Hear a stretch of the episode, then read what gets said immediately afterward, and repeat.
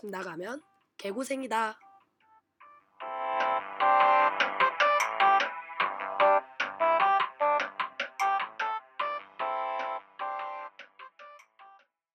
네, 안녕하세요. 집 나가면 개고생 제 말? 딴지입니다. 네. 네, 저희가 지난주에 어, 집고생 1화를 올리고 벌써 일주일이 지났는데요. 제말님 어떻게 지내셨어요? 아, 저는 바쁘게 잘 지냈습니다. 팟캐스트를 올리는데 이렇게 힘들 줄 몰랐어서 거의 일주일에 반은 팟캐스트를 어떻게 올리는지에 대해서 배웠던 것 같고 또 여러 가지 학교 일과 인턴십을 하고 있는 일 때문에 바쁘게 지냈어요. 네, 딴지님은요? 네, 저도 이제 독일 온 지 이제 거의 2주차가 돼 가는데요. 이제 점점 시차도 적응하고 날씨도 적응이 돼서 친구들이랑 밖에 공원에서 그릴도 하고 어, 많이 놀았던 것 같습니다. 코로나인데 그런 행동 도덕적이라고? 조심하겠습니다. 네, 혹시 이번 주에 뭔가 말하고 싶은 컨텐츠가 있나요? 아, 막 맞아요. 해밀턴 나온다고 들떠 있으셨잖아요. 아 맞아요. 제가 해밀턴을 좋아한 지 거의 근 8개월이 지났는데 한 좋아하고 한 3년 후에나 볼 수 있었던 있을 있을 거라고 생각했던 게 드디어 이번 주에 디즈니 플러스에서 나와서 열심히 보고 있습니다. 다들 심심하시면 한 번쯤 디즈니 플러스에서 해밀턴을 검색하세요. 그러면 이제 저희 근황 토크 마치고 다음 코너로 가볼게요. 저희가 오늘 다뤄볼 테마는 TCK에 관한 테마죠? 네, 네 맞아요. TCK가 뭔지 모르는 사람들에 대해서 뭔지 한번 이야기를 해주시겠어요? 네, TCK는 성장기인 한 살부터 18살 사이 예, 두 개국 이상의 문화적 배경 속에서 자란 이들을 제3문화 아이들, 영어로 Third Culture Kids, 줄여서 TCK라고 합니다. 네, 그래서 어린 시절을 외국에서 보내서 태어난 나라와 성장한 나라의 문화를 모두 수용하는 사람들인 거죠. 네, 그리고 친구 중 한 명이 저에게 이 주제에 대해서 이야기를 했을 때 제가 생각난다고 책 하나를 어, 캡처해서 보내준 적이 있었거든요. 근데 이번 주제가 잘 맞는 것 같아서 한번 읽어볼게요. 음, 사람들이 한 장소에 뿌리를 두고 있는 것을 느끼지 않는 편이 중요하다. 따라서 나는 어디에서도 어떤 의미에서 여행하고 있다고 느낀다. 스피박은 데리다의 해체론과 마르크스주의와 페미니즘, post 식민주의를 교차시키며 새로운 패러다임을 만들어내고자 한 사상가다. 특정 언어나 장소에 딱 들어맞는 정체성으로 누군가를 설명하는 데는 언제나 한계가 있겠지만 스피박에 대해서는 특히 어렵다. 스피박, 그에 대해 이야기하려면 여러 인터뷰에서 밝혔듯이 자신의 삶을 일종의 여행으로 이해한 그의 생각을 따라가야 한다. 스피박이 스스로를 여행하는 존재를 규정하고 자신을 지나온 길로 설명한다는 것은 그의 정체성을 하나로 이야기할 수 없음을 의미한다. 스피박은 1942년 인도 콜카다에서 태어나 한 곳에 머무르다 다시 다른 곳으로 끊임없이 길 위에서 다, 그 다음 여정을 시작해왔다. 스피박은 자신의 정체성을 다양한 출처를 지닌 인용들로 이루어진 글로 이해한다. 스피박의 인용들은 그가 지나온 장소와 역사를 보여준다. 스피박에 있어서 나라고 말해지는 것들은 완벽하게 매끈한 하나가 아니라 누빔 이불처럼 누벼지고 다시 누벼진다. 네, 여기까지입니다. 네, 그래서 TCK들은 어디에도 속하지 않기 때문에 어디에나 속할 수 있는 사람들이죠. 그 중에서도 가장 마음에 들었던 구절 중 하나는 나라고 말해주는 것들은 완벽하게 매끈한 하나가 아니라 누빔 이불처럼 누벼지고 다시 누벼진다고 했거든요. 그게 여러 가지 문화에서의 음, 음. 나를 모아서 꼬맨다는 느낌이 들어서 굉장히 좋았던 구절 중 하나예요. 혹시라도 이 책에 관심 있으실 분들을 위해서 이야기를 하자면 이 책은 한국 이름으로는 생각하는 여자는 괴물과 함께 잠을 잔다 라는 책이니 관심 있으면 다들 한 번쯤 읽어보시길 바랍니다. 사실 저도 아직 읽진 않았어요. 그러면 저희가 오늘 게스트가 한 분 있죠? 아, 네 맞아요. 네, 이 주제와 굉장히 알맞은 어, 게스트를 한 분 어, 소개해 드릴게요. 네, 조나단 오빠입니다. 와! 와. 그럼 자기 소개를 해주시겠어요? 어, 95년도에 부산에서 태어나서 어, 3살 때 베트남으로 와서 13살 때 태국으로 갔어요. 그래서 벌써 세 개 나라가 있죠. 음. 그 다음에 태국에서 좀 살다가 미국으로 갔죠. 음. 그 다음에 미국에서 좀 살다가 다시 태국으로 갔어요. 그 다음에 태국에서 있다가 어, 대학을 이제 다시 미국으로 갔어요. 그 다음에 한국이라는 어, 곳에서 살아본 적은 없지만 기억에 나지 않는 시간들이지만 군대를 갔죠.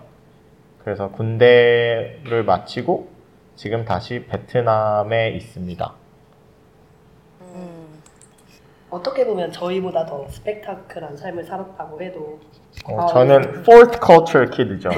혹시 그럼 조나단 씨는 그러면 교육을 어떻게 받으신 거예요? 한국식 교육을 학교에서 받으셨나요? 아니면 국제학교를 다니면서 뭔가 서양식 교육을 받으셨나요? 어, 처음에 베트남에서 살았을 때는 이제 제가 한국 학교를 다녔어요. 그래서 한국 학교를 다닐 때는 한국식 교육을 받았다고 보시면 되죠. 근데 저는 사실 진짜 솔직히 말씀드리면 그때가 잘 기억이 나지 않아요. 그래서 제가 막 한국식으로 교육을 받고 자라왔다라는 기억은 많이 없고요. 제가 네. 접한 교육 문화는 이제 제가 태국으로 가면서 이제 국제학교를 다니게 됐는데 거기서 접한 것들이 이제 지금의 내가 있게끔 한 교육 시스템이죠. 그러면 미국 가셨을 때 그 미국식 학교 교육이랑 국, 태국에 있을 때 국제학교의 교육이 뭐가 좀 달랐나요? 어, 다른 점은 어, 일단은 제 생각에 TCK 중에 어, 큰 학교를 가는 TCK는 거의 없는 것 같아요. 어, 제가 느끼기에는 어, 사실 우리 TCK들은 어, 뭔가 공공 학교라기보다는 국제학교 음. 그래서 뭐 기숙학교 뭐 이런 데를 많이 가는데 미국에서 제가 학교를 다닐 때는 이제 공공교육 하- 해주는 이제 주립 학교여서 학생 수가 엄청 컸어요. 그거 빼고는 뭐 그렇게 큰 차이점은 없었던 것 같아요. 그런 점에 있어서는 저희랑 되게 다른 경험을 하신 것 같아요. 저희는 TCK로 살아왔지만 public school만 다녔었거든요. 어, 한국에서도 계속 중학교까지는 좀 늦었다고 할 수 있지만 중학교 때까지는 그냥 일반 학교에 다니다가 베트남에서는 2년 동안 homeschool을 하고 독일로 넘어가서 독일에서 또 public school을 다녔었거든요. 네. 그러면 저희 셋의 뭔가 13살 때의 경험, 17살 때의 경험을 한번 얘기를 해볼까요? 그러니까 13살 때가 이게 만 나이거든요. 어, 13살은 이제 뭔가 중2병이라고 하죠. 딱 중2병 그 사춘기 시절이 시절 때의 뭐 이야기고 17살은 딱 성인이 되기 전 그 나이 때죠. 그래서 13살과 17살의 경험을 이야기해보자 라고 어, 생각을 해봤습니다. 아, 제말, 제말님. 그만 실명 언급 좀 그만해주세요. 아, 제야, 정말 지, 지속합니다. 소리 처리해주세요. 네네네, 삐소리 할게요. 어, 제말님 먼저 13살 때 제말님은 어떤 생각을 가지고 계셨는지 한번 얘기를 해보시겠어요? 제가 만 나이로 13살 때쯤엔 제가 10년, 아 13년 동안 거의 서울에서만 살았다가 처음으로 다른 지역으로 이사를 가는 거거든요. 그래서 어딘가로 이사를 간다는 게 무슨 의미인지 그때는 잘 몰랐었던 것 같아요. 그냥 아 다른 데로 이사 가는구나. 부모님 직업 때문에 이사를 가는구나 싶어서 진짜 전혀 아무렇지 않게 갔던 것 같아요. 친구들에 대한 애착도 그때는 그렇게 없었던 시절이기도 했고 또 그때까지는 집이 어느 지역이라는 장소적 의미가 아니라 가족이라는 의미가 더 커서 지금도 그렇지만 가족들끼리 다 같이 가는 거니까 전혀 아무렇지 않게 평범하게 그냥 생각, 아무 생각 없이 노래 들으면서 차를 타고 이사한 생각이 있습니다. 어, 근데 13살에 처음 이사를 가시면 사실 어, TCK들 중에서는 조금 늦은 나이에 이렇게 이사를 가게 된 거잖아요. 굉장히 늦은 나이죠. 네, 혹시 이게 조금 장점이라고 보시는지 아니면 단점이라고 보시는지 뭔가 어, 가치관 형성 형성이 좀 된 나이의 관계 이게 좀 되게 애매한 게 어떻게 생각하세요? 10, 어, 만 13살이면 그렇게 늦은 나이가, 어, 그렇게 막 어린 나이가 아니잖아요. 근데 조나단 님처럼 저도 그때까지의 기억이 정말 거의 없어요. 이게 여러 가지 사고를 겪으면서 기억이 휘발된 것도 없지 않아 있을 텐데, 근데 정말 이상할 만큼 애착도 없고 그 지역에 대해서 애착도 없고 기억도 없고 추억도 없는 정말 좀 되게 신기한 상황이라서 어떻게 보면 가치관은 그 이후부터 형성되기 시작한 것 같아요. 알겠습니다. 그러면 나다님 혹시 나다님의 경험을 공유해 줄수 있으실까요? 음, 저는 13살 때 13살 때 어, 이제 제 위에 누나가 있어요. 근데 누나가 네. 제가 한 12살쯤 됐을 때 누나가 유학을 가고 싶다고 했어요. 어, 그래서 누나는 먼저 태국으로 이제 국제학교를 간 거죠. 근데 저는 어, 뭣도 모르고 누나가 가니까 나도 가보고 싶다 이런 생각이 들어서 가게 됐죠. 음. 네. 그래서 그렇게 처음 이제 12살 때 집 떠나 이제 부모님 떠나 이제 혼, 혼자 유학을 하게 된 거죠. 태국에서. 그럼 그때 선택을 혹시 후회하신다거나 음, 저는 후회하지는 않아요. 근데 어, 후회하지는 않는데 어, 많은 생각을 해본 것 같아요. 그 그때 내가 만약에 안 갔더라면 내가 지금이랑 똑같은 사람일까? 내가 음. 지금처럼 생각을 하고 있을까? 어, 그런 생각을 많이 해보기는 했어요. 그렇지만 후회는 전혀 없어요. 음, 그러면 이제 태국으로 가신 다음에 뭔가 적응하는데 힘들진 않으셨어요? 어, 일단은 엄청 힘들었죠. 처음에는 엄청 힘들었는데, 어, 처음에는 막 언어도 안 통하고 이제 다들 영어로 얘기하는데 저는 영어를 못하니까 그 당시에는 못했으니까 음, 음. 이제 막 친구 사귀기도 어렵고 그래서 어, 다른 사람들은 나를 왕따로 생각하지 않는데 나 스스로 왕따를 만들어 버린 케이스. 아 뭔지 알아, 예, 뭔지 약간 알아. 나- 내가 막 속하지도 못하고 이러니까 좀 내가 왕따인가? 난 왕따인가 보다.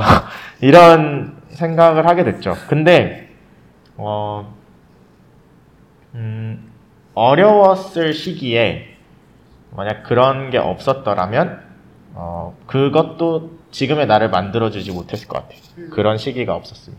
맞아요. 그래서 저는 지금 어 뭐 나중에 뭐 할 얘기지만 장점이라고 한다면 TCK는 적응력이 빨라요. 아 예, 맞아요. 적응력이 빨라요. 어 그러면 이제 국제학교 들어가셨을 때 영어를 잘 못하신다고 하셨잖아요. 네. 그러면 영어를 공부하기 위해 남들보다 몇 배는 노력하셨나요? 하셨겠죠? 아니요. 어 노력은 안 했는데 이게 저는 진짜 그래서 환경이 중요한 것 같거든요. 환경이 바뀌면 사람도 바뀐다고 생각하는데 어, 그 환경에 들어가니까 나 스스로 어떻게든 적응을 하려고 내 자신을 바꿔나가는 것 같아요. 음. 그래서 음. 어, 뭐 노력 없이 뭐 다 할 수는 없겠죠. 저도 뭐 그때 공부를 했겠죠. 근데 어, 저는 무엇보다도 약간 그 사람들이랑 좀 부딪히면서 조금 제가 운동을 좋아해서 그 사람들이랑 오히려 막 부딪히면서 막 얘기하고 막 축구하는데 어떻게 말 한마디도 없이 축구를 해요. 그러니까 손짓으로만 그렇죠. 그렇게 못하니까 손짓. 그렇게 못하니까 이제 막 그냥 뭐라도 막 말하는 거죠. 그 하다 보니까 이제 적응이 되고 영어도 잘하게 되고 어떻게 하다 보니까 더 편하, 편해지는 거죠. 그렇게 함으로써. 그러면 부모님 없이 이제 누, 누나나 홀로 가신 거잖아요. 네. 그때 막 부모님이 그립고 그런 건 아예 없으셨나요? 어, 저는 첫, 첫 3개월 동안은 매일 울었어요. 진짜 거짓말 안 하고. 오, 어, 너무, 그러니까 그 서러웠고, 처음에는. 처음에 너무 서러웠고, 학교 가는 게 너무 싫어서, 막, 점심도 안 먹고, 왜냐면 점심을 먹으려면 누군가랑 같은 테이블에 앉아서 먹어야 되잖아요. 맞아요. 그래서 점심을 안 먹고 막, 어, 좀 혼자 있었던 시간이 되게 많았는데, 어, 또 국제학교는 좋은 게, 어, 텀, 텀이라고 해가지고 3개월마다 한 번씩 이제 방학이 있어요. 그래서 그 방학 때 나는 그래도, 어, relatively 좀그 근처에 있으니까, 베트남, 부모님 베트남 계시고 나는 태국에 있고, 그래서 자주 왔다 갔다 하면서 할 수 있었는데, 첫 번째 방학 때는 엄마 아빠한테 이제 나 안 가고 싶다. 그냥 베트남 살고 싶다. 이 얘기를 한 거죠. 근데 그때 아빠가 가라. 가라 해서 이제 일단은 갔죠. 뭐 그때 부모님 마음도 뭐 되게 슬프셨겠지만 뭐 아들이 집에 와서 울면서 안 가겠다고 하는데 보낸 심정도 있었겠지만 어 그 이후로 이제 어 여기 여기서 근데 크리스천 얘기해도 되나요? 아, 네. 상관없습니다. 네네네 돼요 아. 돼요. 그때 이제 어 아빠가 공항에서 나한테 이제 어, 성경 구절을 하나 주시면서 어, 어, 어, 그게 이사야 41장 10절인데 두려워 말라 놀라지 말라 뭐 이런 대충 내용이에요. 네. 지금은 말씀을 잘 안 읽어서 어 근데 이제 그 구절을 제가 어 이렇게 조그마한 종이에 프린트해서 이제 주셨어요. 여권 여권에 오. 딱 넣어줬어요. 근데 그거를 들고 이제 매일 이제 점심 시간 때 쉬는 시간 때 나는 이제 아무것도 안 하니까 그걸 들고 화장실에 들어가서 이제 그걸 읽으면서 약간 울었던 기억이 커요. 어, 그냥 그 말씀 하나만 가지고 어, 그렇게 적응했던 것 같아요. 그런 시기가 있었죠. 그게 이제 딱 처음 3개월만 그러고 이제 4개월부터는 좀 더 적응이 되고 이제 점심 시간에도 친구랑 같이 앉아서 밥 먹고 그러죠. 아 그게요, 어, 되게 어, 복잡한데 저는 이게 어, God's plan이라고 생각하거든요. 음, 네. 근데 네. 외국 학교는요, 어, 어, 뭐, 뭐, 다른 데도 있겠지만, 보통, 겨울 시즌, 그러니까 12월이 다가오면 축구를 시작해요. 아, 정말요? 네. 그러니까 저는 첫 3개월을 막 그렇게 울고 힘들어 하다가, 이제 축구 시즌이 시작되니까, 잘하는 사람들을 쫓아가게 되거든요. 사람은 또 잘하는 사람 무시 못해요. 맞아요. 근데 제가 축구를 잘했어요. 그래서 이제 그때부터 이제 막 인기쟁이가 된 거죠. 아. 너무 잘하니까. 그러니까 막 나는 이제 점심시간에 내가 굳이 안 찾아가도 이제 막 다른 사람이 와서 같이 먹고 그렇게 뭐 그렇게 됐죠. 그러니까 참 쉬는 날. 어. 요 축복받았죠. 예. 네, 여기서 팁이네요, 팁. 여러분, 타지 생활 처음 시작할 때 축구 한번 해보시는 게 어떠실까? 그러니까 뭐든 잘하면 뭐든 잘하면 뭔가 네. 그런 어. 경험이 저도 공감이 되는 게 어, 독일에서 학교를 다녔을 때 저는 그렇게 말도 말 주변이 좋은 편도 아니었고 사람들하고 사교성이 좋은 편도 아니었거든요. 근데 그때 피아노 연습을 했어야 될 게 있어서 음악실에 가서 피아노를 쳤는데 그 소리를 듣고 친구들이 이렇게 오더니 헉 제발아 너 피아노 치니? 이러면서 막 애들이 엄청 신기하게 보고 그때부터 더 말을 많이 걸어주고 그러더라고요. 어, 맞아요. 그래서 언어는 약간 막 꼭 말로만 해서 통하는 게 아니라 맞아요. 교감은 좀 이런 행동도 있고 다른 걸로도 교감할 수 있는 것 같아요. 그러면 이제 딴지님의 경험으로 넘어가 볼까요? 네, 저는 만 나이 13살 때 딱 한국에서 베트남으로 갔을 때 시점인데요. 제가 원래 그 전에 지역 이동을 한번 했었고 이래서 저는 그렇게 어렵지 않을 거라고 생각을 했었어요. 근데 이렇게 가고 나서 어 뭔가 한국에 있는 친구들을 잃을까봐 굉장히 되게 정정긍긍했던 것 같아요. 그래서 그때는 핸드 스마트폰이 있었던 시절이어가지고 맨날 핸드폰으로 어, 한국에 있는 친구들이랑 이야기를 하고 친구들 SNS도 체크도 하고 근데 이게 시간이 지나다 보니까 그 친구들도 자기들의 추억이 쌓이고 뭔가 제가 좀 소외가 되더라고요. 그래서 아웃사이더라는 느낌을 확실히 많이 받았고 저는 베트남에 있었던 시기가 한 2년, 3년인데 그때가 굉장히 좀 힘들었다는 생각이 어, 들어요. 그때도 부모님도 이게 해외에 사는 게 처음이고 이러시다 보니까 뭔가 한국에서 살았을 때 부모님의 모습과 좀 달라지고 그래서 제, 가 제가 힘든 점을 부모님한테 말 못하는 거죠. 부모님도 힘드시니까. 그게 정말 신기한 건 다들 그래서- 부모님은 알고 계시더라고요. 아 그죠 그죠. 근데 알고 계시죠. 근데 저는 이렇게 말을 할 상대가 없었어요. 내가 이렇게 힘들고 뭔가 그러겠다. 음. 그리고 저는 베트남에 있을 때 홈스쿨링을 했는데 제가 원래 되게 사교적인 사람이거든요. 근데 홈스쿨 하다 보니까 되게 조금 많이 저를 안 맞았다는 생각이 어, 든 것 같아요. 그래서 더욱 좀 힘들었었던 것 같습니다. 이런 점에서 보면 되게 딴지님과 저는 많이 특, 특징, 성격이 되게 다르다고 볼 수 있는 게 저는 홈스쿨링을 하면서 굉장히 그 시간이 너무 만족스러웠었거든요. 2년 동안 학교를 가지 않고 하고 싶은 것만 하고 또 친구들과 연락은 꾸준히 안 했었어요. 거의 2년 동안은 공백이라고 할 정도로 친한 친구들하고는 연락을 거의 안 하다가 그냥 2년 동안 저 자신을 위해서 살았었거든요. 그러면서도 영화에 좀 더 많이 관심을 가지게 되고 또 해야 할 것들 막 피아노 연습해야 되는 그런 것만 하게 되면서 되게 좋았던 시절이라 기억하는데 딴지님 이야기를 들어보면 같은 시간에 같은 시간에 같은 장소에 있었는데도 느끼는 게 되게 달랐어서 들을 때마다 되게 신기하더라고요. 네, 그리고 또 나이 차이가 있는 것 같아요. 제가 딱 13살 때가 딱 엄청 사춘기 그 시절이어가지고 음. 되게 친구들한테 좀 집착하고 이런 게 좀 강했던 거 강했던 것 같아요. 네, 그러면 저희의 이제 또 17살 때 그 경험으로 넘어가 볼까요? 네. 네. 조, 어, 제말님. 제말님 먼저 시작합시다. 네, 저 먼저 시작을 할게요. 네, 저도 17살이 터닝 포인트 중 하나인 것 같아요. 그때 딱 17살 때 독일로 갔었거든요. 이때 처, 처음으로 독일 유학을 가야겠다라는 생각이 들었고 6개월 전에 독일에서 한번 음악 캠프를 했었어서 그때 굉- 그때 독일이 너무 좋았었어요. 왠지 모르겠는데 그렇게 많이 경험한 것도 아니고 또 동독에만 있었거든요. 소독하고 동독은 엄청 분위기가 다른데 동독이 그때 있었는데도 정말 좋더라고요. 그래서 가겠다고 생각을 하고 그때 부모님한테 일을 해- 이야기를 해서 그러면 동생 딴지님과 같이 가라 해서 야심에 차 있었어요. 아 내가 드디어 클래식의 본 고장인 독일로 가서 에 클래식의 본고장이 가서 뭘 하려고? 피아노를 치려고.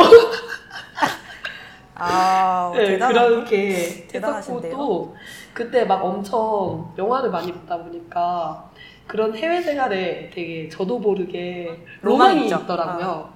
딴지님과는 다른 로망이었지만 뭔가 유럽에서 산다는 것 자체가 되게 내 인생에 한 번쯤은 그 정도는 있어야지. 라는 야망, 야망을 가지고 갔었어요. 근데 그때 저는 좀 어렸어가지고 부모님 없이 해외 생활을 한다는 게 어떤 의미인지 몰랐던 거죠. 음. 그게 부모님이 있고 없고의 차이가 그렇게 큰 줄 몰랐었어요. 그래서 그때 엄청 많은 일들을 겪었었고 또 다시 겪으라고 하면은 그때처럼 그냥 평범하게 넘어갈 수 있었을까 했던 일도 되게 많았었는데 그럼에도 불구하고 저는 좋은 선택이었다고 생각을 합니다. 그런 음, 음. 힘들었던 시간이 결국엔 제 피와 살이 돼주는 거니까요. 그러면 이제 힘들었던 시간도 있었겠지만 뭔가 아, 나 독일 가서 아 이건 진짜 나랑 잘 맞고 그랬다 막 베트남으로 다시 돌아가고 싶진 않았다 이런 게 좀 그런 생각이 있으셨나요? 그때 돌아가겠다는 생각은 추후 없었어요. 일단 다른 곳에 제 의지대로 갔으면 뭐라도 성공을 하고 돌아야겠다는 생각이 컸었고 그 나이에요? 뭐 모르겠어요. 저도 모르겠는데 아니 대학에 가겠다고 간 건데 어, 어떻게 고등학교를 들어가게 됐지만 대학도 못 가고 다시 돌아오기에 너무 리스크가 많이 크다고 생각을 했어서 돌아가겠다는 선택지는 아예 없었고요. 베트남과 비교해서 좋았던 점이 있다면 영화를 볼 수 있는 선택지가 많아졌었다는 거. 그때가 딱, 딱 제가 영화를 정말 좋아했던 시기라서 좋아하는 영화들이 많이 개봉을 했었거든요. 그게 너무 좋았었어요. 너무 개인적인 경험인가요? 네. 알겠습니다. 그러면 나다님 혹시 얘기해 주실 수 있으실까요? 어, 17살. 17살 때는 제가 미국에 있다가 이제 다시 태국으로 가게 된 때였던 것 같은데 어 그때 이제 저는 어 미국을 처음 경험하고 나서 아 나는 그냥 사실 제가 태국에 있었을 때 저는 운동을 잘했고 또 공부도 그렇게 막 못하는 편은 아니었어요. 그래서 어 내가 좀 뭔가 좀 어, 인기도 많고 막 이러니까 좀 되게 내가 큰 물고기라는 작은 우물에 큰 물고기라는 생각으로 이제 미국을 갔는데 미국은 어, 전혀 내가 생각하고 있던 세상이 아니었던 거죠. 아, 엄청난 이거 여긴 바다야 바다. 그래서 어, 일단 그런 경험을 하고 나서 이제 내가 다시 태국으로 갔을 때 어, 정말 잘해보고 싶다는 그런 생각들이 있었어요. 그냥 아 내가 뭔가 큰 내가 시야를 넓혔으니까 내가 뭐 여기서 뭐 잘한다고 해서 내가 잘하는 게 아니고 정말 어, 뭔가 목표를 가지고 해야겠다라는 그런 생각으로 다시 태국에 돌아가게 된 것 같아요.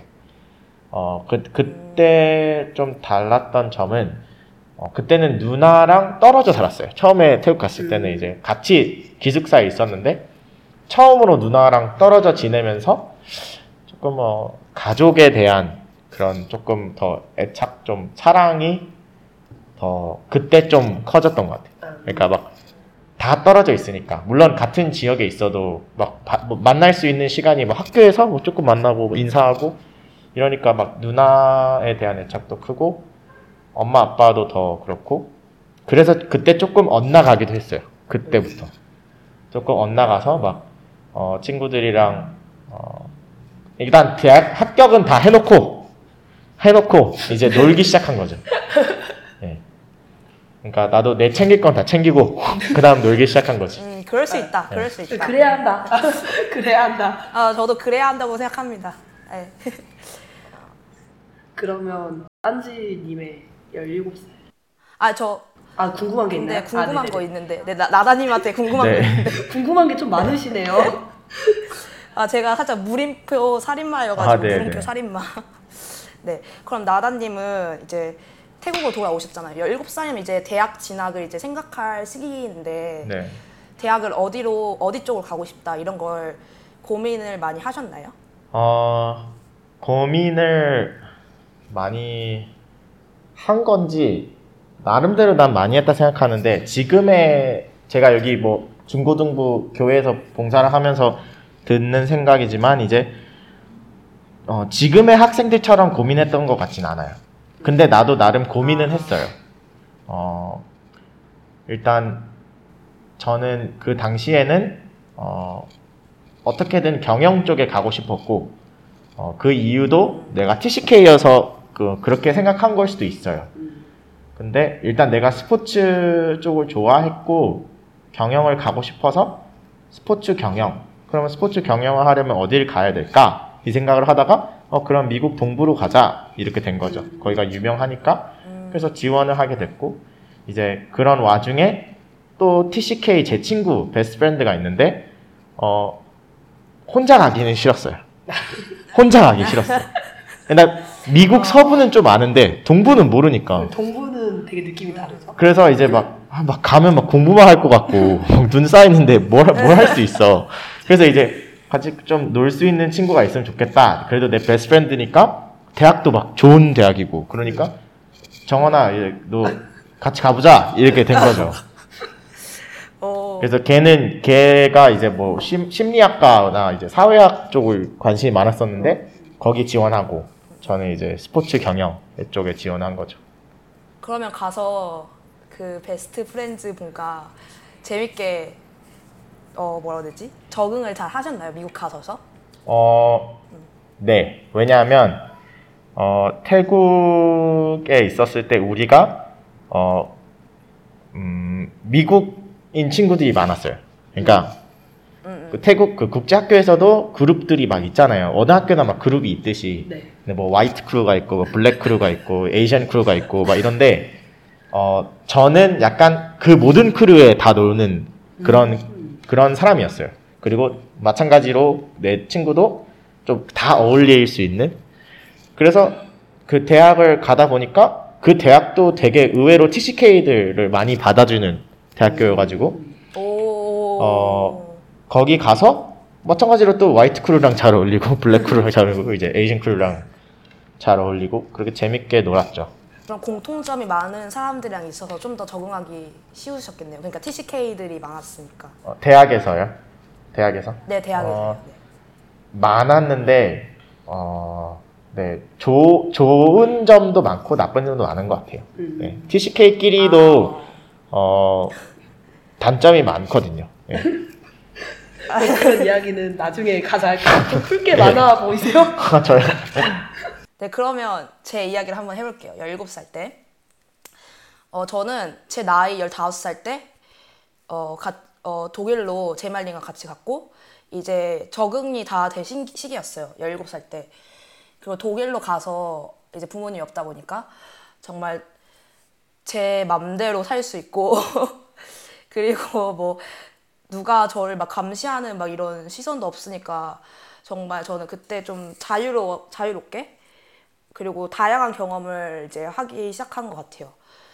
근데 이제 17살 되고 독일 살다 보니까 진짜 세계가 좁다는 걸 느끼게 됐어요.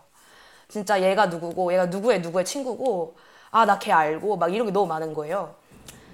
그래서 아 만나는 모든 인연에 이제 좀 감사를 하고 그 인연을 이제 소중히 여기기 시작하자. 그리고 난 어차피 여기를 떠날 거니까 이제 대학을 진학하게 되면 이 사람들에게 내, 처, 내 최선을 다해서 어, 내 마음을 주자, 정을 주자 이렇게 생각을 하게 된 것 같아요. 되게 많은 생각을 하고 계셨었는데요. 네, 17살 때 좀 생각을 했었죠. 이제 성인이 되기 전 나이니까. 네, 그리고 모든 일의 결과를 뭔가 제가 책임지고 혼자 있으니까 해결하면서 이제 독립적으로 변하게 됐던 것 같아요. 네. 그러면 그 다음 챕터로 넘어가 볼까요? 네, TCK로서의 장점과 단점을 이제 이야기를 해볼 건데요. 누구 먼저 시작해볼까요? 아니면 그냥 막 이야기해볼까요? 막 이렇게? 음, 좋아요. 그럼 나, 나다님 먼저 시작하시면 저희가 막 끼어들겠습니다. 어, 제가 생각하는 장점은요. 그 제, 제 말? 네. 딴지? 네. 제 말과 딴지님이 이 팟캐스트를 하는 목적이 장점인 것 같아요. 뭐 무슨 말이냐면 TCK가 되면요 아, 힘든 맞아. 점이 많아. 맞아요. 그래서 다음 세대의 TCK를 위해서 뭔가 도와주고 싶어요. 맞아요. 뭔가- 왜냐하면 내가 힘들었으니까 이제 앞으로 걔네들이 겪을 그 힘듦을 조금이나마 덜어주고 싶은 거지. 맞아요. 그래서 그게 장점이에요. 근데 어떻게 보면 그게 단점이 될 수도 있어. 그 왜냐면 나이에 겪지 않아야 될 것들을 겪었으니까. 어 그, 그렇죠. 그리고 또 그걸 막 해결해주고 싶고 뭐 어떻게든지 방법을 찾고 싶은데 우리는 굉장히 나약한 사람이라는 거를 나이가 들수록 이제 느끼게 되거든. 처음에는 우리가 막 엄청 야망이 커서 막 아 나는 뭐 이걸 할 거고 막 이러지만 다들 나이가 들면서 막 아 그냥 뭐 그랬었구나 이런 생각할 사람도 있고 어떻게 보면 장점은 진짜 그거를 이루, 이루는 사람들이 진짜 장점이 되는 거지 그 사람들한테는 음, 맞아요. 자기 자신을 받아들이느냐 아니면 못 받아들이느냐 그걸로도 장점과 단점이 나눠질 수 있을 것 같아요. 제가 겪었던 환경이 나를 만드는데 하나의 일부분이 되었구나 라고 하면 TCK로서의 장점이 더 그게 장점이 될 수 있었을 텐데 그 나를 이루었던 상황이 나를 더 힘들게 했다라고 하면 그게 또 단점 그 적응력이 어, 가장 큰 장점인 것 같은데 또 TCK 중에서 뭐 우리는 뭐 지금 보면 잘 적응한 것 같은데 적응 못하는 사람도 되게 많거든요. 맞아요. 근데 그런 사람들을 보면 되게 안타까워요. 그러니까 어, 많이 엇나가는 것도 TCK고 어, 적응하는 게 진짜 어, 적응하면 장점이고 못하면 단점이다. 이런 맞아요. 그냥 양, 양날의 검인 것 같아요. 진짜 뭐 아니면 도라는 게 TCK한테는 꼭 있는 것 같아요. 그리고 뭐 진짜 막 우리가 뭐 다른 TCK 아닌 사람이 들으면 되게 막 내 생각에는 잘 이해를 못 할 것. 같거든. 아 맞아요. 그래서 현실적이게 얘기하면 막 진짜 장점은 언어죠. 그냥 아. 그냥 언어죠. 진짜 현실적이게 얘기하면 뭐 영어 잘하면 장점이고 음. 단점은 영어 뭐 아, 잘 제대로 안 배웠으면 음. 단점이고 맞아요. 간 소용이 없는 거고. 근데 이게 환경에 아까 전에 나다님이 이야기한 것처럼 환경에서 오는 게 많다 보니까 그렇게 큰 노력을 하지 않아도 중간 이상은 해요. 음. 저 제가 딱 그런 경우거든요. 노력을 하지 않아도 중간 이상을 한다는데 그게 어떻게 보면. 장점이죠. 그래서 만나는 사람과 이제 소통하는 사람들의 폭이 넓어지는 것 같아요. 뭔가 음, 언어를 좀 더 잘 구사를 하기 때문에, 그러니까 많은 언어를 구사하기 때문에, 음, 그렇다는 생각을 저는 하게 됐어요. 그러면 이제 단점 이야기를 해볼까요? 음, 단점은 저는 아직까지도 제가 겪고 있는 건데 정체성이 확실하지 않은 것 같아요. 어떤 사람이 이제 물어보면 TCK도 알잖아요. 아, 너 어디서 왔어? 이러면 이제 이야기할 게 되게 많은데 이런 정체성을 저는 아직까지도 항상 고민하게 돼요. 어디서 왔고 이런 거? 네, 저는 있는 것 같아요. 맞아, 저도 뭔가 너 어, Where are you from?이나 Where comes to?라는 질문을 들었을 때 그냥 한 문장으로 못 끝내거든요. 그래서 아 난 사우스 코리아에서 왔었는데 베트남에 살았었고 지금 독일에서 살고 있다. 그러다가 막 지금 베트남에서 인턴하고 있고 또 독일로 돌아갈 예정이다. 이런 얘기를 하는 게 이렇게 빠르게 말을 못 하잖아요. 음. 그래서 그런 점에 있어서도 그 어떻게 보면 이게 장점도 될 수 있어요. 처음 보는 사람과 이야기를 할수 거리들이 많아지니까. 거리 이야기거리들이 많아지니까. 근데 저는 이걸 겪으면서 누군가 저한테 정말 그냥 너 어디서 왔어? 라고 물어보면 그게 그렇게 썩 좋진 않거든요. 왜냐하면 한국인으로서의 정체성, 한국인이라고 말하면 바로 한국인이라는 스테레오 타입을 생각하고 저를 대할 게 분명하니까. 제가 저도 저도 단점을 얘기하고 싶은 거는 네. 어, 단점은 일단 어, 저는 조금 조금 제말님이랑 탄지님이랑 조금 다른 게 친구들에 대해서 얘기를 하셨는데 이게 어느 순간부터 있잖아요. 좀 친구들이랑 되게 친했어요. 저도 되게 친하고 막 연락도 하고 막 페이스타임도 하면서 막 그래도 연 관계를 안, 안 끊으려고 이렇게 노력을 하는데 그게 쉽지 않아요. 그게 음. 나중에 되면 음. 우리가 진짜 핸드폰 맨날 손에 두고 있지만 어, 페이스북 메신저로 뭐 메시지를 보낼 수 있고 1초 만에 보낼 수 있고 연결될 수 있지만 얘기거리가 없다는 점은 어, 그 사람과의 관계를 이어나갈 때 되게 어, 아쉬운 것 같아요. 그냥 맨날 How are you만 할 수 없고 What are you doing만 할 수 없고 그것도 1년에 한 번 하면 모를까? 막 매일 그렇게 얘기하는 거 좀 어렵고 저는 나타님하고 음. 같은 생각을 갖고 있는 게 저는 친구 관계를 그렇게 막 미련을 두지 않거든요. 친구 정말 오랫동안 연락하는 친구하고는 정말 거의 세네 년 정도가 정도고 음. 다른 친구들은 그냥 다 3개월에 한 번씩, 음. 6개월에 한 번씩 그런 네. 식으로 하는데 이런 생활을 좀 더 겪으면서 기대가 사라지는 것 같아요. 뭔가 음. 얘랑 계속 연락을 하, 하겠지라는 기대가 사라지니까 음. 제가 드리는 힘도 좀더 적게 되고 음. 그런 경우가 있는 것 같습니다. 진짜 뭔가 다른 저랑 같은 지역에 있지 않고 저랑 같은 지금 경험을 같이 하고 있는 친구가 아니면 이야기할 거리가 확실히 좀 사라지는 것 같긴 해요. 저도 걔가 겪고 있는 상황과 내가 있는 겪고 있는 상황이 너무 다르다 보니까 서로 이해할 수 있는 폭이 많이 좁아지고 진짜 할 얘기가 뭐 잘 지내니 밥 뭐 먹었어 뭐 이런 거 밖에 없다고 생각을 해서 그리고 뭔가 공통점이라고 찾아볼 수 있는 게 미디어밖에 없는 것 같아서 영화나 뭐 드라마 이런 거 얘기하는 거 제외하고는 조금 음, 힘들다는 경험을 저도 받은 것 같아요. 그게 좀 단점이다.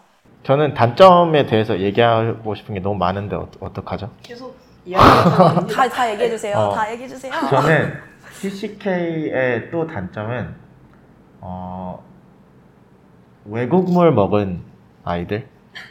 그래서 그게 진짜 큰 단점인 것 같아요. 그러니까 사실 어, 우리가 그냥 그 자리에서 살아왔다면 뭐 그냥 normal한 사람일 수도 있고 뭐 특별한 사람도 있을 수 있고 뭐 그렇지만 우리가 어느 곳에 가서 자랐다는 걸로 우리의 방어벽을 많이 세우는 것 같아요. 스스로. 음, 나는 맞아. 이거 못한 이유가 나는 딴데 살았어. 난 억셉 못해.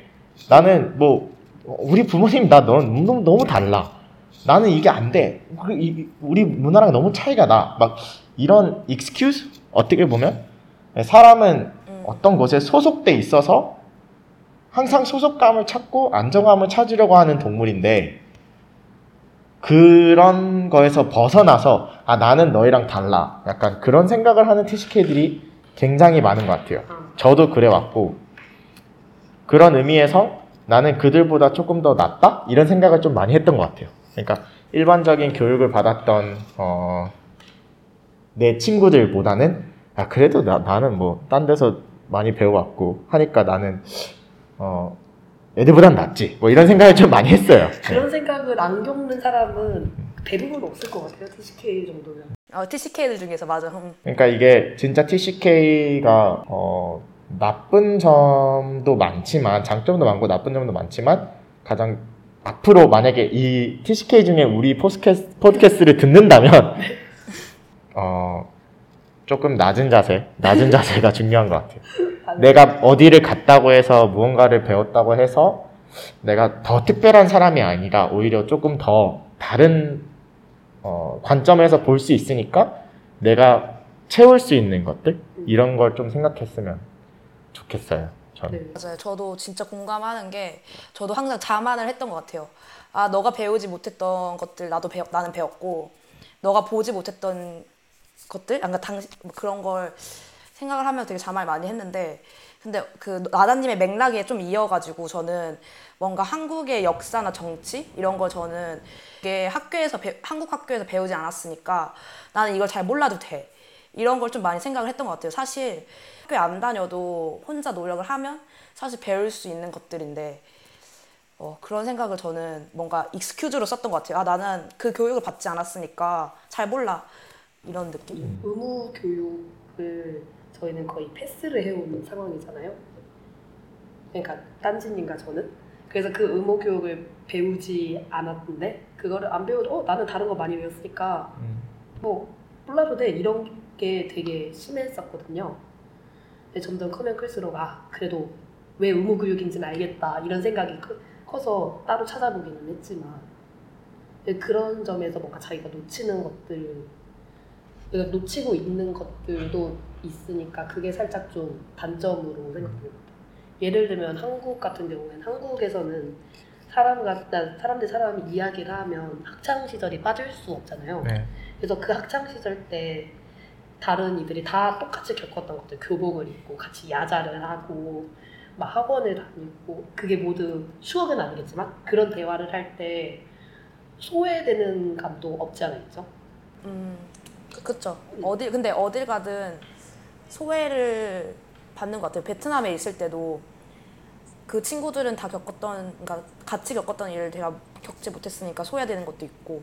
근데 어딜 가든 독일에서도 독일 애들이 어렸을 때 봤던 TV 시리즈, 뭐 애니메이션 이런 거 저희는 모르니까 음, 소외되는 게 있죠. 그런 의미에서 제가 하고 싶은 질문은 정착하고 싶지는 않나요? 저는 정착하고 싶은 마음이 아직은 없는 것 같아요. 음, 그냥 계속 어, 계속 이제 뭐 경험도 많이 하고 다른 데도 가보고 계속 음, 저 같은 경우에도 굳이 독일에 정착하고 싶진 않고 음, 정착을 하게 된다면 직업적인 일 좀 잘 맞는 그런 쪽으로 가야 하는데 음, 그러면 또 계속 움직이게 되니까 음, 언젠가는 하겠죠. 어. 그냥 언젠가는 하겠지라는 생각으로 살고 있는 것 같아요. 그 처음에 그 우리 시작했을 때 그 코트를 읽어주셨잖아요. 네. 예전에 이제 친구가 이제 너는 집이 어디야? 라고 이렇게 물어봤는데 제가 그때 내 캐리어가 있는 곳에 오. 이렇게 대, 답했거든요 그러니까 저는 지금은 정착하고 싶은 마음이 커요. 왜냐하면 한 곳에 오래 살아본 기억이 없으니까 어, 내 캐리어를 풀고 싶어요. 어느 곳, 한 곳에. 그래서 그런 의미에서 지금 베트남에 이제 가족이랑 있으니까 오히려 더 그러고 싶은 마음도 큰것 같고 음, 그래서 물어봤어요. 정착하고 싶지 않아. 나다님은 고향이 어디라고 생각을 하세요? 어, 아까 말했듯이 저는 고향이 없고요. 음. 제 캐리어가 있는 곳이 제 고향입니다.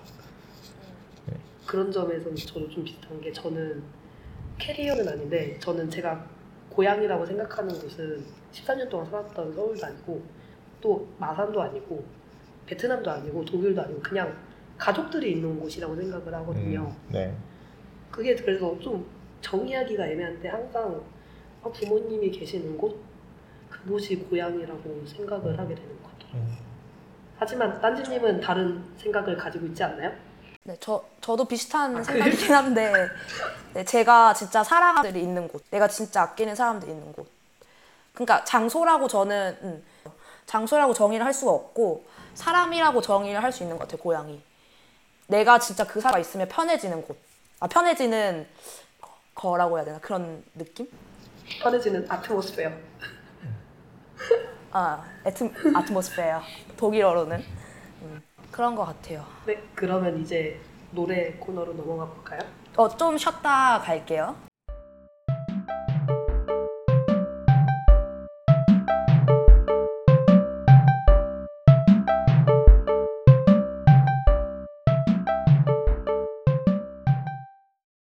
여러분, 저희 쉬고 왔어요. 어, 이제 노래 코너로 넘어가 볼게요. 어, 원래 이 코너가 딴지와 제 말은 무슨 노래를 듣고 있나 코너잖아요. 근데 오늘은 나다님도 계시고 하니까 나다님이 노래를 추천을 해주시면 어떨까라는 생각을 하겠습니다. 해봤습니다. 와, 네, 나다님과 노래 추천을 해주시겠어요? 어, 원래 막 노래 추천을 하고 그런 스타일이 아닌데, 네. 어, 이렇게 하게 돼서, 어, 좋아할지는 모르겠지만, 일단 추천을 해볼게요. 어, 저는 일단, 아까 그 막 정체성에 대해서 얘기를 했잖아요. 네. 네, 힙합이 좀 정체성을 찾게 해주는 음악이에요. 원래 뭐 힙합의 역사를 잘 모르지만 또 이제 흑인들의 약간 아픔을 대변해주고 좀 그런 노래였거든요. 어 그래서 저는 이 사람이 흑인은 아니지만 Post Malone이라고 요즘 좀 어, 트렌디한 네. 가수가 있어요. 옛날부터 제가 좋아했는데 이 사람이 어, 첫첫 어, 이제 뜬곡 아, 쉽고. 어, 히트곡은 이제 White Iverson이라는 노래입니다. 음, 그래서 Post Malone의 White Iverson을 추천해 드리고 싶습니다. 자, 왜냐는 어, 일단은 어, 제가 군대에 있을 때 아, 예.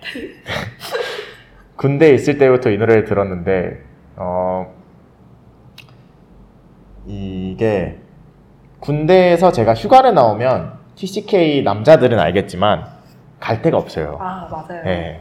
집이 부산이 아니고, 집이 한국이 아니고, 이러니까, 갈 데가 없어서, 어, 보통은 이제 할머니 집, 이렇게 가거나, 아니면 뭐, 따로 뭐, 찜질방에 가거나 뭐 이렇게 하거든요. 네.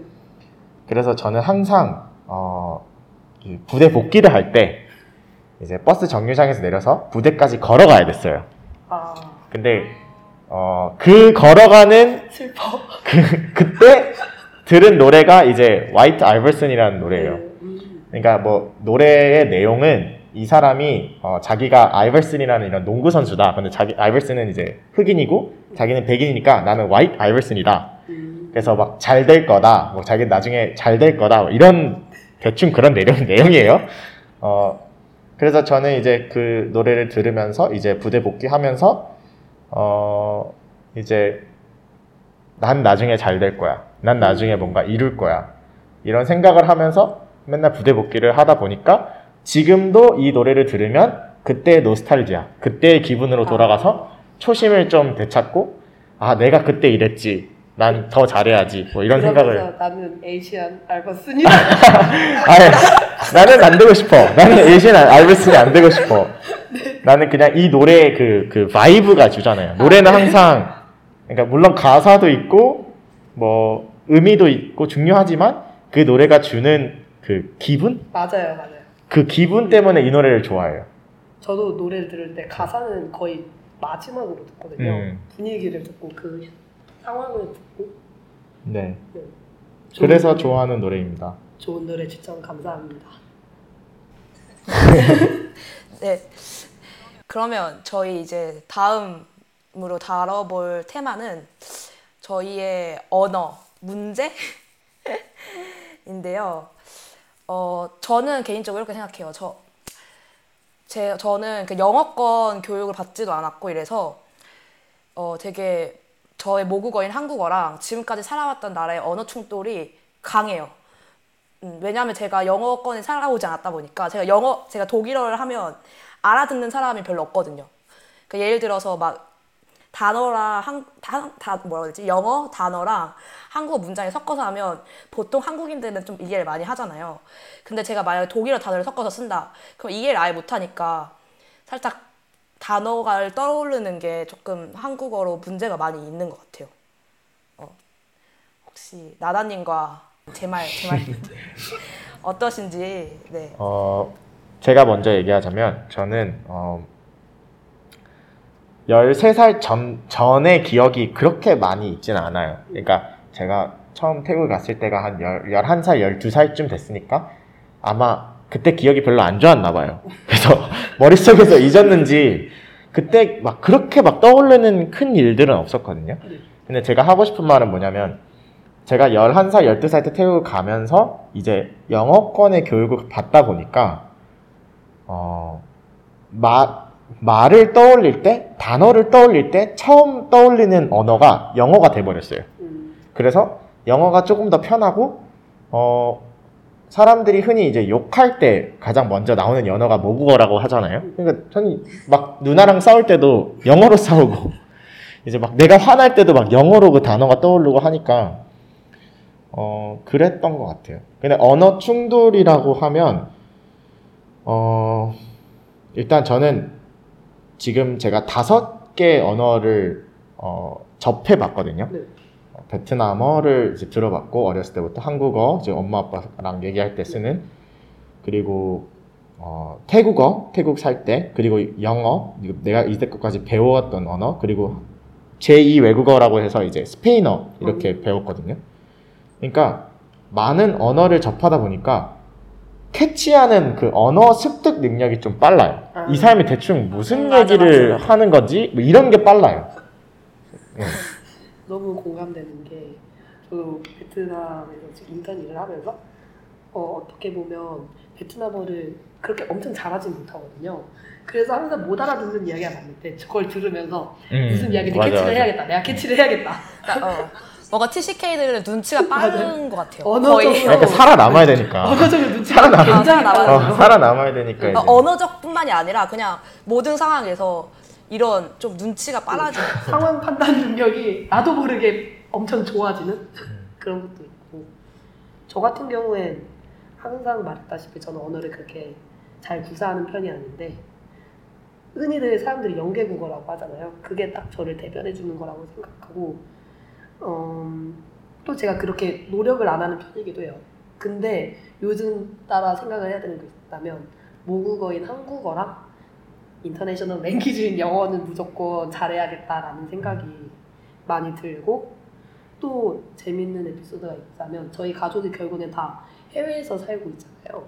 뭐 그럴 때 살, 저희가 아는 단어를 좀 섞어서 이야기를 한다거나 그런 게 있는데 저 저랑 딴지님 같은 경우엔 독일어로 그렇게 섞어서 이야기하는 게 굉장히 많거든요. 근데 부모님이 어느 순간 그 독일어를 알기 시작했어요. 예를 들면 태, 태아민 잡았다라는 게 있는데 태아민이 약속이거든요. 근데 이게 의사 예약, 그 예약. 의사와의 약속 예약이 될 수도 있고 또 시청과의 아, 그 관청에서 뭔가를 떼야 할 때 태민 잡았다. 음. 비자 받을 때도 태민 잡았다. 이런 식으로 이야기를 하는데 이게 엄마 아빠가 하도 들으니까 그걸 이해를 하는 거예요. 그러더니 아니 근데 언니 아, 어, 제 말이 웃긴 거 뭔지 아세요? 엄마 아빠가 아는 게 그런 다- 독일어 아는 단어가 그런 거야. 뭔가 비자 문제들 그러니까 중요한 문제는 아시, 아시는 거지. 네, 중요한 어, 문제들. 중요한 문제. 막 Amt라고 Amt가 그 관청이거든요.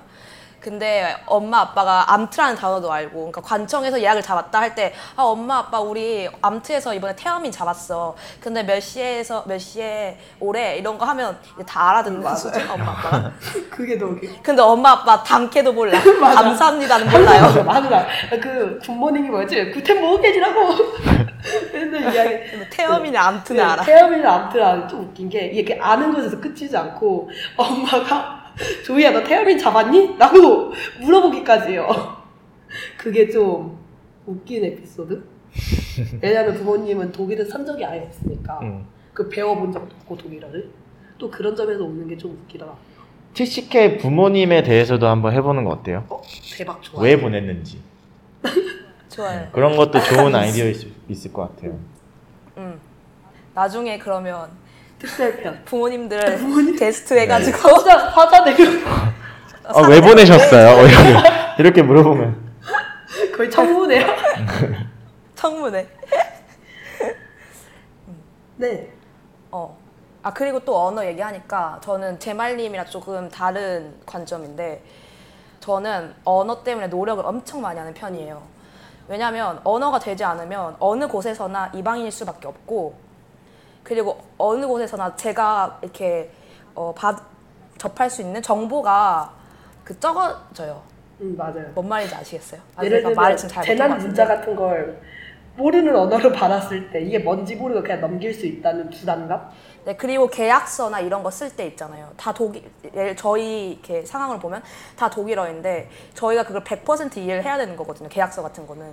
근데 언어를 못한다 이런 거는 이러면 어쨌든 피해를 받는 건 저희이기 때문에 저는 그래서 언어를 좀 더 잘하려고 노력을 많이 하는 것 같아요. 왜냐면 제 말님이 좀 놓으셨잖아요. 언어를. 맞아요. 저는 언어를 근데 엄청 저는- 옛날부터 놓아서. 근데 또 옆에서 저는 노력을 엄청 노력을 하는. 사람이 있으니까 반대 기질로 제가 안 하게 돼요. 저렇게 노력을 많이 하는데 저렇게 노- 노력을 많이 하는 사람 내 옆에 있는데 내가 나까지 굳이 할 필요가 있나? 이런 생각도 좀 가지게 되더라고요. 덕을 보려고 하셨군요. 맞아요. 아, 네. 어, 혹시 언어에 대해서 더 얘기하고 싶은 부분도 있으신가요? 제 말님과 어, 나다님. 저는 없습니다. 그러면 다음 코너로 한번 얘기를 나 들어가 볼게요. 이게 다국적 친구들 어, 썰을 한번 풀어보는 건데 아, 혹시 내가 있었던 친구들 중에 진짜 특이한 친구들이 있었다. 이 있으신가요? 저는 어, 이상한 사람들을 많이 만났던 것 같아요. 음. 내 기준에서 이상한 사람들. 네. 어, 예를 들면 어, 다양한 사람들을 워낙 많이 만나다 보니까 어, 뭔가 사람 보는 눈이 조금 생긴 것 같아요. 그래서 음. 이 사람이 딱 아, 조금 조금 그러니까 말하는-거나 행동이나 이런 걸 봤을 때 아, 얘는 조금 아, 특, 특, 특이하구나 이런 생각을 들게끔 하는 친구들을 많이 만났고 어, 다국적 친구들을 많이 만나다 보니까 내 영어도 다국적으로 되는 것 같아요. 아, 그러니까 예를 들면 제가 그 미국 동부에 있는 대학 다닐 때 어, 그 대학이 말레이시아랑 이렇게 뭐뭐 이렇게 좀 연결이 돼가지고 말레이시아의 그 섬, 섬, 말레이시아에 어떤 섬이 있는데 부닥, 부닥보니오라고 어떤 섬이 있는데 뭐 거기서 온 말레이시아 친구들이 좀 많았어요. 음. 근데 걔네들이 또 말레이시아 그좀 그 틀리잖아요 영어가. 네. 그러니까 베트남 영어도 있고 중국 영어도 있고 한국 영어도 있고 이제 막 이런데 그러 그러다 보니까 영어를 다양하게 얘기할 수 있는 음. 그러니까 뭐 영국 영어도 좀 알아듣고 미국 동부 언어 영어도 알아듣고 뭐 남부 언어 영어 뭐 말레이시아 영어 뭐 이렇게 좀 다양하게 많이 접한 것 같아요. 아니 근데 제말님 옛날에 공항에서 어떤 캐나다 사람이 갑자기 제말님한테 말레이시아 악센트 영어를 쓴다고 아. 맞아요. 제가 그때 독일에서 베트남으로 돌아오는 비행기를 탔었어요. 네. 그런 비행기를 타려면 뭐 거의 대부분이 그렇듯 프랑크푸르트 공항에 가거든요. 그 공항에 가서 이렇게 기다리고 있었어요. 짐 이렇게 검사 받고 나오기를. 근데 옆에 그 제 앞에 캐나다 남자가 있었던 거예요. 근데 그 남자가 이렇게 기다리고 있다가 같이 이렇게 옆에서 기다리고 있었거든요.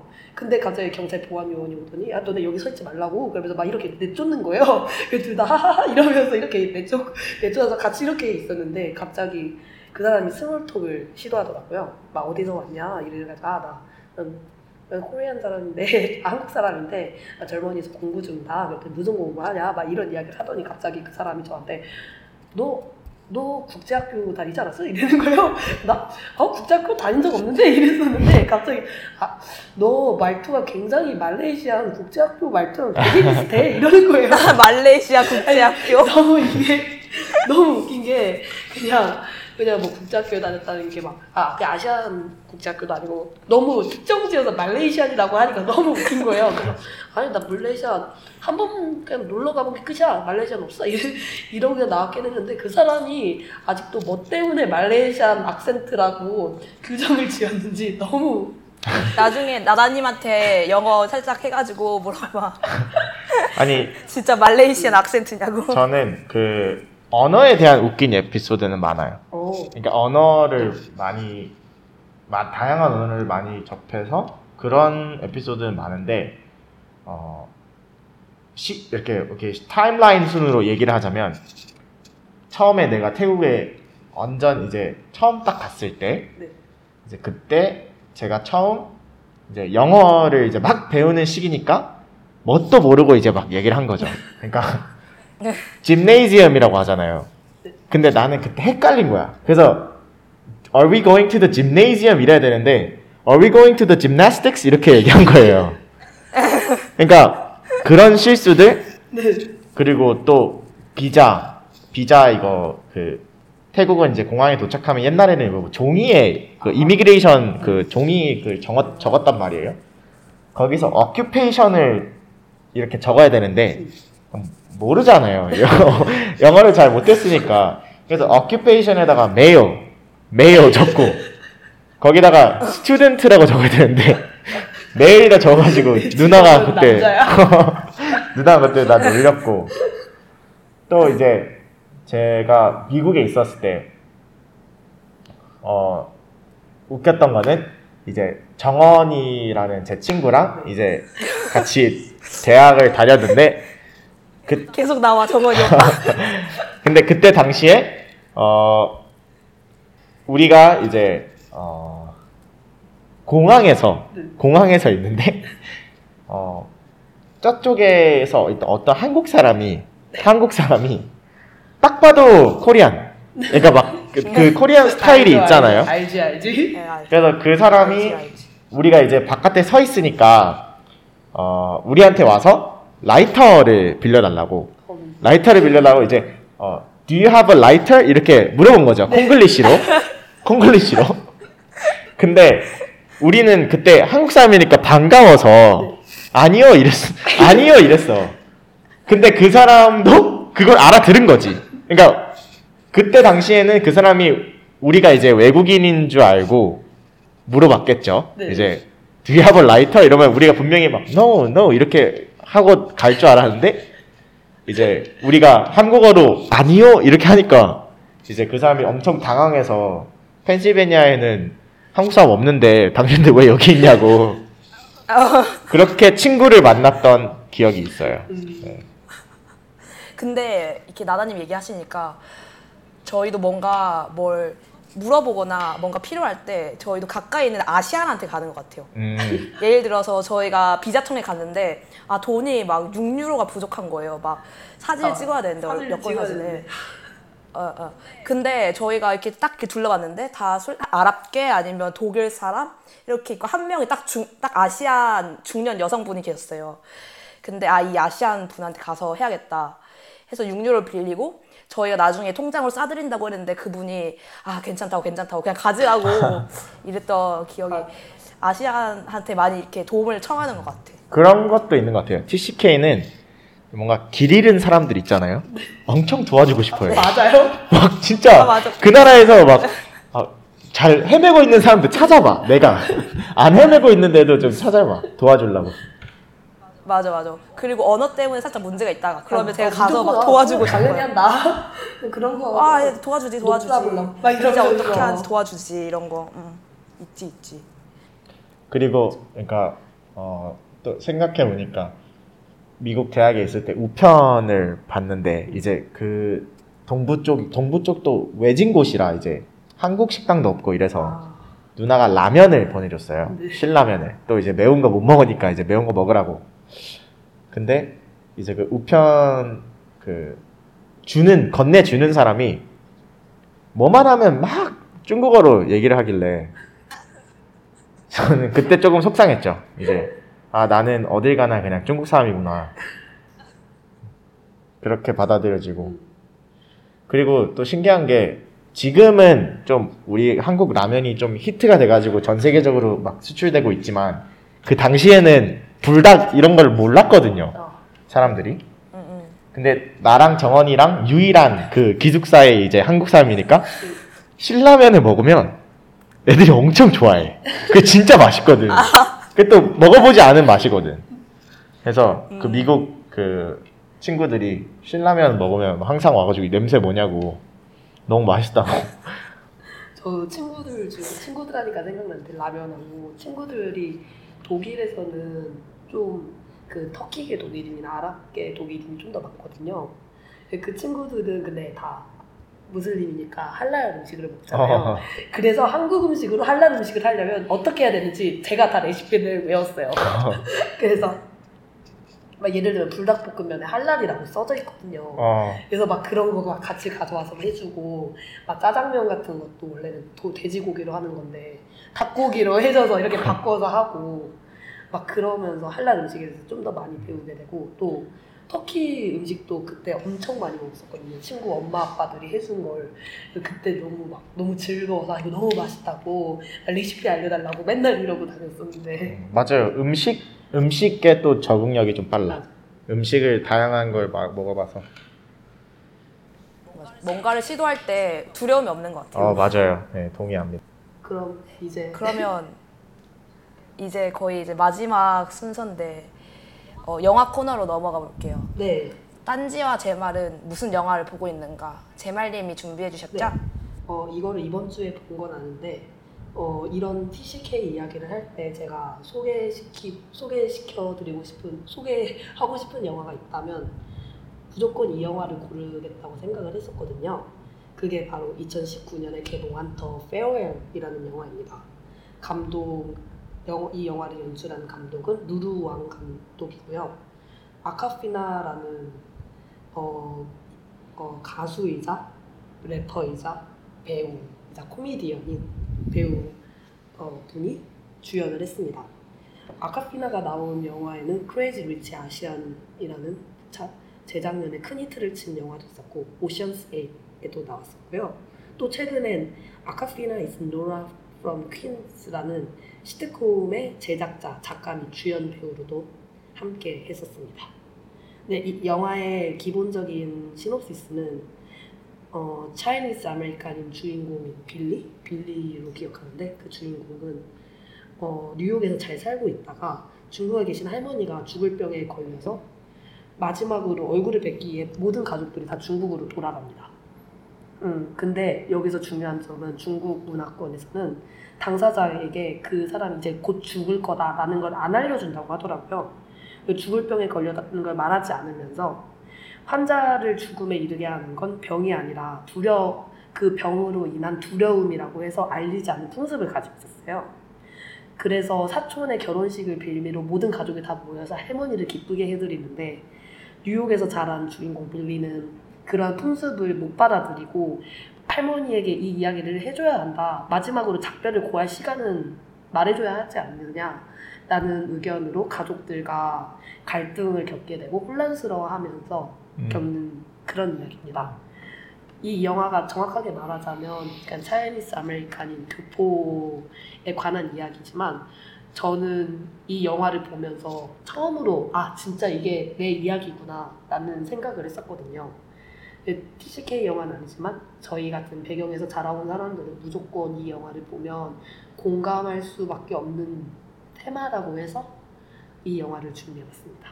음. 살짝 영화에서 아쉬웠던 건 어, 영화에서 그런 중국의 죽을 병이라는 거 말하지 않는 문화가 중국만의 문화가 아니라 아시아의 문화로 좀 퉁친 게좀좀 아쉽긴 한데 그럼에도 불구하고 정말 감동적이고 슬픈 이야기였어요. 또 우리가 여기서 웃긴 에피소드가 있죠? 네, 무슨 네, 에피소드요? 저희가 이걸 독일에서 봤었어요. 근데 네. 독일 영화관에서는 이런 arthouse적인 영화는 거의 대부분 더빙을 해요. 근데 영화가 영화 영화 주제가 주제인 만큼 영화 안에서 Chinese랑 American이 같이 아, 영어가 같이 나오거든요. 근데 여기서 더빙을 할 때 중국어는 독일어로 더빙을 하는데 영어는 그냥 영어로 나오는 거예요. 그래서 영어로 배우가 이야기를 하다가 중국어 나오면 다른 성우가 나와서 독일어를 하는 거죠.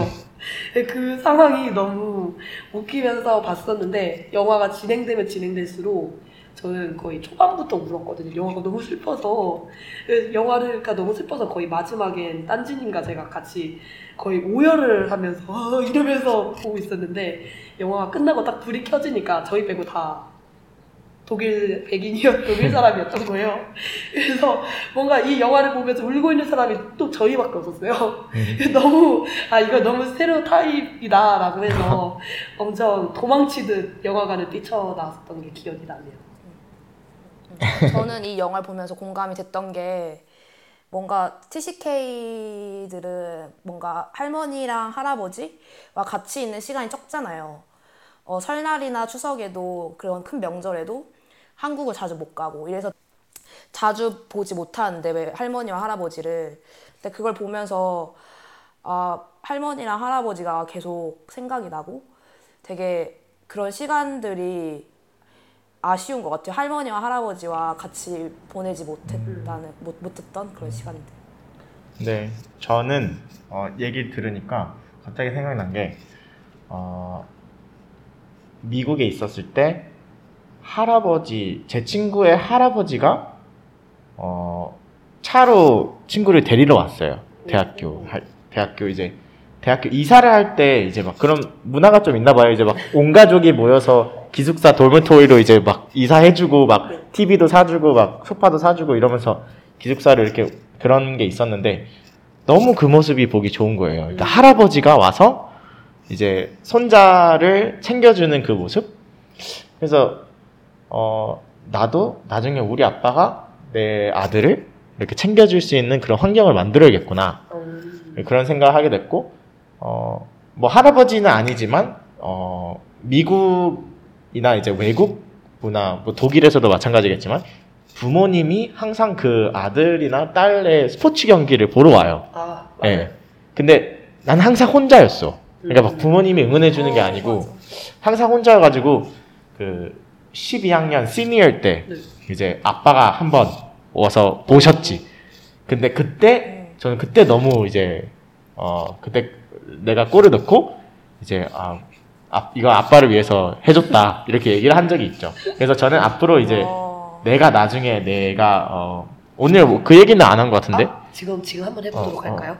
그래서 저는 나중에 내가 자녀를 낳게 된다면 어, TCK로서의 단점, 이 부모님이랑 많이 못 지낸 그런 단점이 있지만 내 아들 딸만큼은 좀 그런 거를 확실하게 그런 환경에서 자랄 수 있게끔 해줘야겠구나 이런 생각을 했죠. 음, 네, 어, 아까 전에 다다님이 이야기한 것처럼 오늘 하지 못한 이야기가 하나 있었는데 그게 바로 혹시라도 내가 나중에 자녀를 낳게 된다.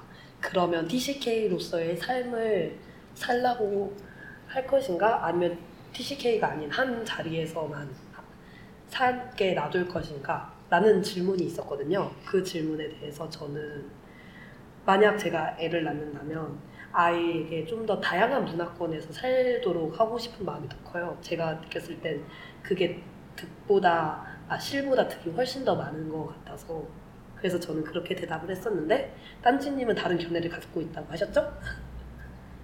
아, 네, 맞아요. 근데 여기서 그 나다님이 아까 전에 말씀하신 거에서 살짝 어, 이어서 덧붙여서 이야기를 하면 저도 이렇게 자녀를 낳게 된다면 항상 자녀가 이렇게 성인이 될 때까지 같이 있어주고 싶어요. 어, 나다님이 그러셨던 것처럼. 왜냐하면 저희가 독일에서 이제 김, 어, 김나지움, 그러니까 어, 고등학교를 다닐 때 그 부모님의 밤이라는 게 있었어요. 부모님 상담 시간. 부모님들 다 모여가지고. 근데 거기서 부모님이 없었던 애들이 제말님과 저밖에 없었던 거예요. 그러니까 그 독일에. 그렇게 말가 좀 어, 그, 네, 부, 어, 근데, 아, 그러니까 좀 그렇긴 한데, 부모님 오셔도 독일어를 못 하시니까, 이렇게 좀 이상하기도 했겠죠. 그래서, 제말님과 딴지, 아, 딴지래, 어, 남, 저만, 그 부모님 자리들이 있는데 저희 둘만 있었어요 학생으로. 근데 그때 느꼈던 감정이 아 나중에 만약에 자녀를 낳게 되면 이 자리에 어, 그 아이가 있는 게 아니라 그 부모가 있는 환경을 내가 만들어 줘야겠구나 라는 생각을 되게 많이 했던 것 같아요. 뭐 오케스트라 공연이 있거나 뭐 이런 빅밴드 공연이 있거나 한 번도 부모님이 오신 적이 없으니까 저도 그런 자리에는 뭔가 내가 무조건 있어줘야겠구나. 그러니까 막타 문화에서 많은 문화에서 살게 TCK적으로 아, 사람으로 살게 해도 나- 부모 부모인 나는 무조건 같이 있어야겠구나. 음, 라는 어, 생각을 네. 저도 동의합니다. 저도 그건 동의해요. 음. 같이 있는데 다양한 문화를 경험하게 해주는 거. 그 맞아요. 점에서 좀 넘어가자면 조기 유학은 정말 단점이 훨씬 많은 것 같아요. 음. 그 제가 겪어서 그런 것도 있지만 어. 그래서 특히 부모가 없는 조기 유학을 생각하시는 분들이 있다면 다시 한번 생각해 주길 바란다는 근데 그 책임감이라는 걸 알려주는 것 같아요. 그러니까 혼자 살게 아, 냅두면 진짜 독립적이게 되고 어. 또래보다는 조금 더 성숙한 그런 사람이 되는 것 같아요. 아, 맞아요. 그러니까 그래서 가정 교육이 더 중요한 게 조기 유학을 안 하고도 그런 거를 할 수 있다고 생각해요. 저는. 저도 그렇게 생각합니다. 굳이 조기 네. 아, 유학을. 하지 않아도 네. 그걸 느낄 수 있는 건 많아요. 물론 우리는 부모가 안, 아니어서 모르겠지만 어, 그런 방법이 있을 거라고 네, 생각합니다. 그러니까 최대한 안 하려고 하겠죠. 그렇지만 뭐 어, 독립심, 뭐 그리고 책임감, 그리고 어, 특히나 이제 재정적으로 이제 좀 어, 알려주고 싶으면 조기 유학도 뭐 나쁘진 않은. 왜냐면 그 그때의 습관이 지금 날 만들었기 때문에. 맞아요. 그때의 습관이 날 만들었고. 음, 음. 그런 시간이 없었다면 나는 그냥 부모의 약간 부모의 둥지를 못 벗어나는 아기 새처럼 계속 그렇게 자랐을 것 같아. 음, 음. 난 저도 맞아. 저도 그랬을 것 같아서 뭐 제가 어떤 사람인지 아니까 저 제가 한 선택은 결국엔 저에게는 도움이 됐다고 생각을 하지만 그 과정에서 겪, 겪어야 하지 않아도 될 것을 겪어야 한다는 게 쉬운 일은 아니기 때문에 혹시나 그런 거에 대해서 두려움이 있거나 네. 사람이라면 다시 한번 생각해 주세요. 네. 그러면 네, 이제 마무리를 해볼까요? 오늘 어떠셨나요? 네. 저요. 어, 이런 팟캐스트가 처음이어서 어, 되게 어떻게 하지? 내가 도움이 될까? 이런 생각을 했는데 어, 같이 공감하고 얘기할 수 있는 것들이 있다는 게 뭐 이거를 듣는 TCK들한테도 어, 정말 도움이 될 것 같아요. 그러니까 우리의 아픔을 우리가 겪었던 것들을 조금 쉐어함으로써 그 사람들도 조금 좀 덜었으면 좋겠다. 혼자가 아니고 이런 사람들이 많고 흔히 도와주고 싶어하는 사람들도 많아요. 그런 걸 얘기하고 싶네요. 또 조나님이 저에게 정말 큰 힘이 되어 주셨어요.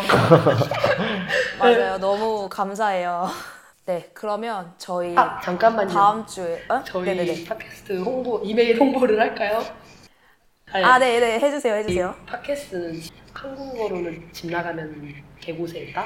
그리고 영어로는 어 살몬 인스팅트라고 해서 스포티파이, 팟캐스트 그리고 유튜브에 올라가. 아, 그리고 팟빵에도 올라갈 아, 예정입니다. 팟빵에도 올라갈 예정이지만 아직 네, 압축을 못해서 못 올리고 있는데 네, 그렇고 또 이런 이야기를 공유하고 싶거나 질문, 고민 상담이 있으신 분들은 이메일 주소나 유튜브 댓글에 달아주시면 좋을 것 같아요. 또 저희 이메일 주소는 a 아, 어 살몬 인스팅트 골뱅이 gmail.com이라서 a s a l m o n i n s t i n c t 골뱅이 gmail.com입니다. 네, 많은 사연 네, 부탁드릴게요. 그러면 지금까지 들어주셔서 네, 아 오케이, 두 분 진행 욕심이 많으시네요.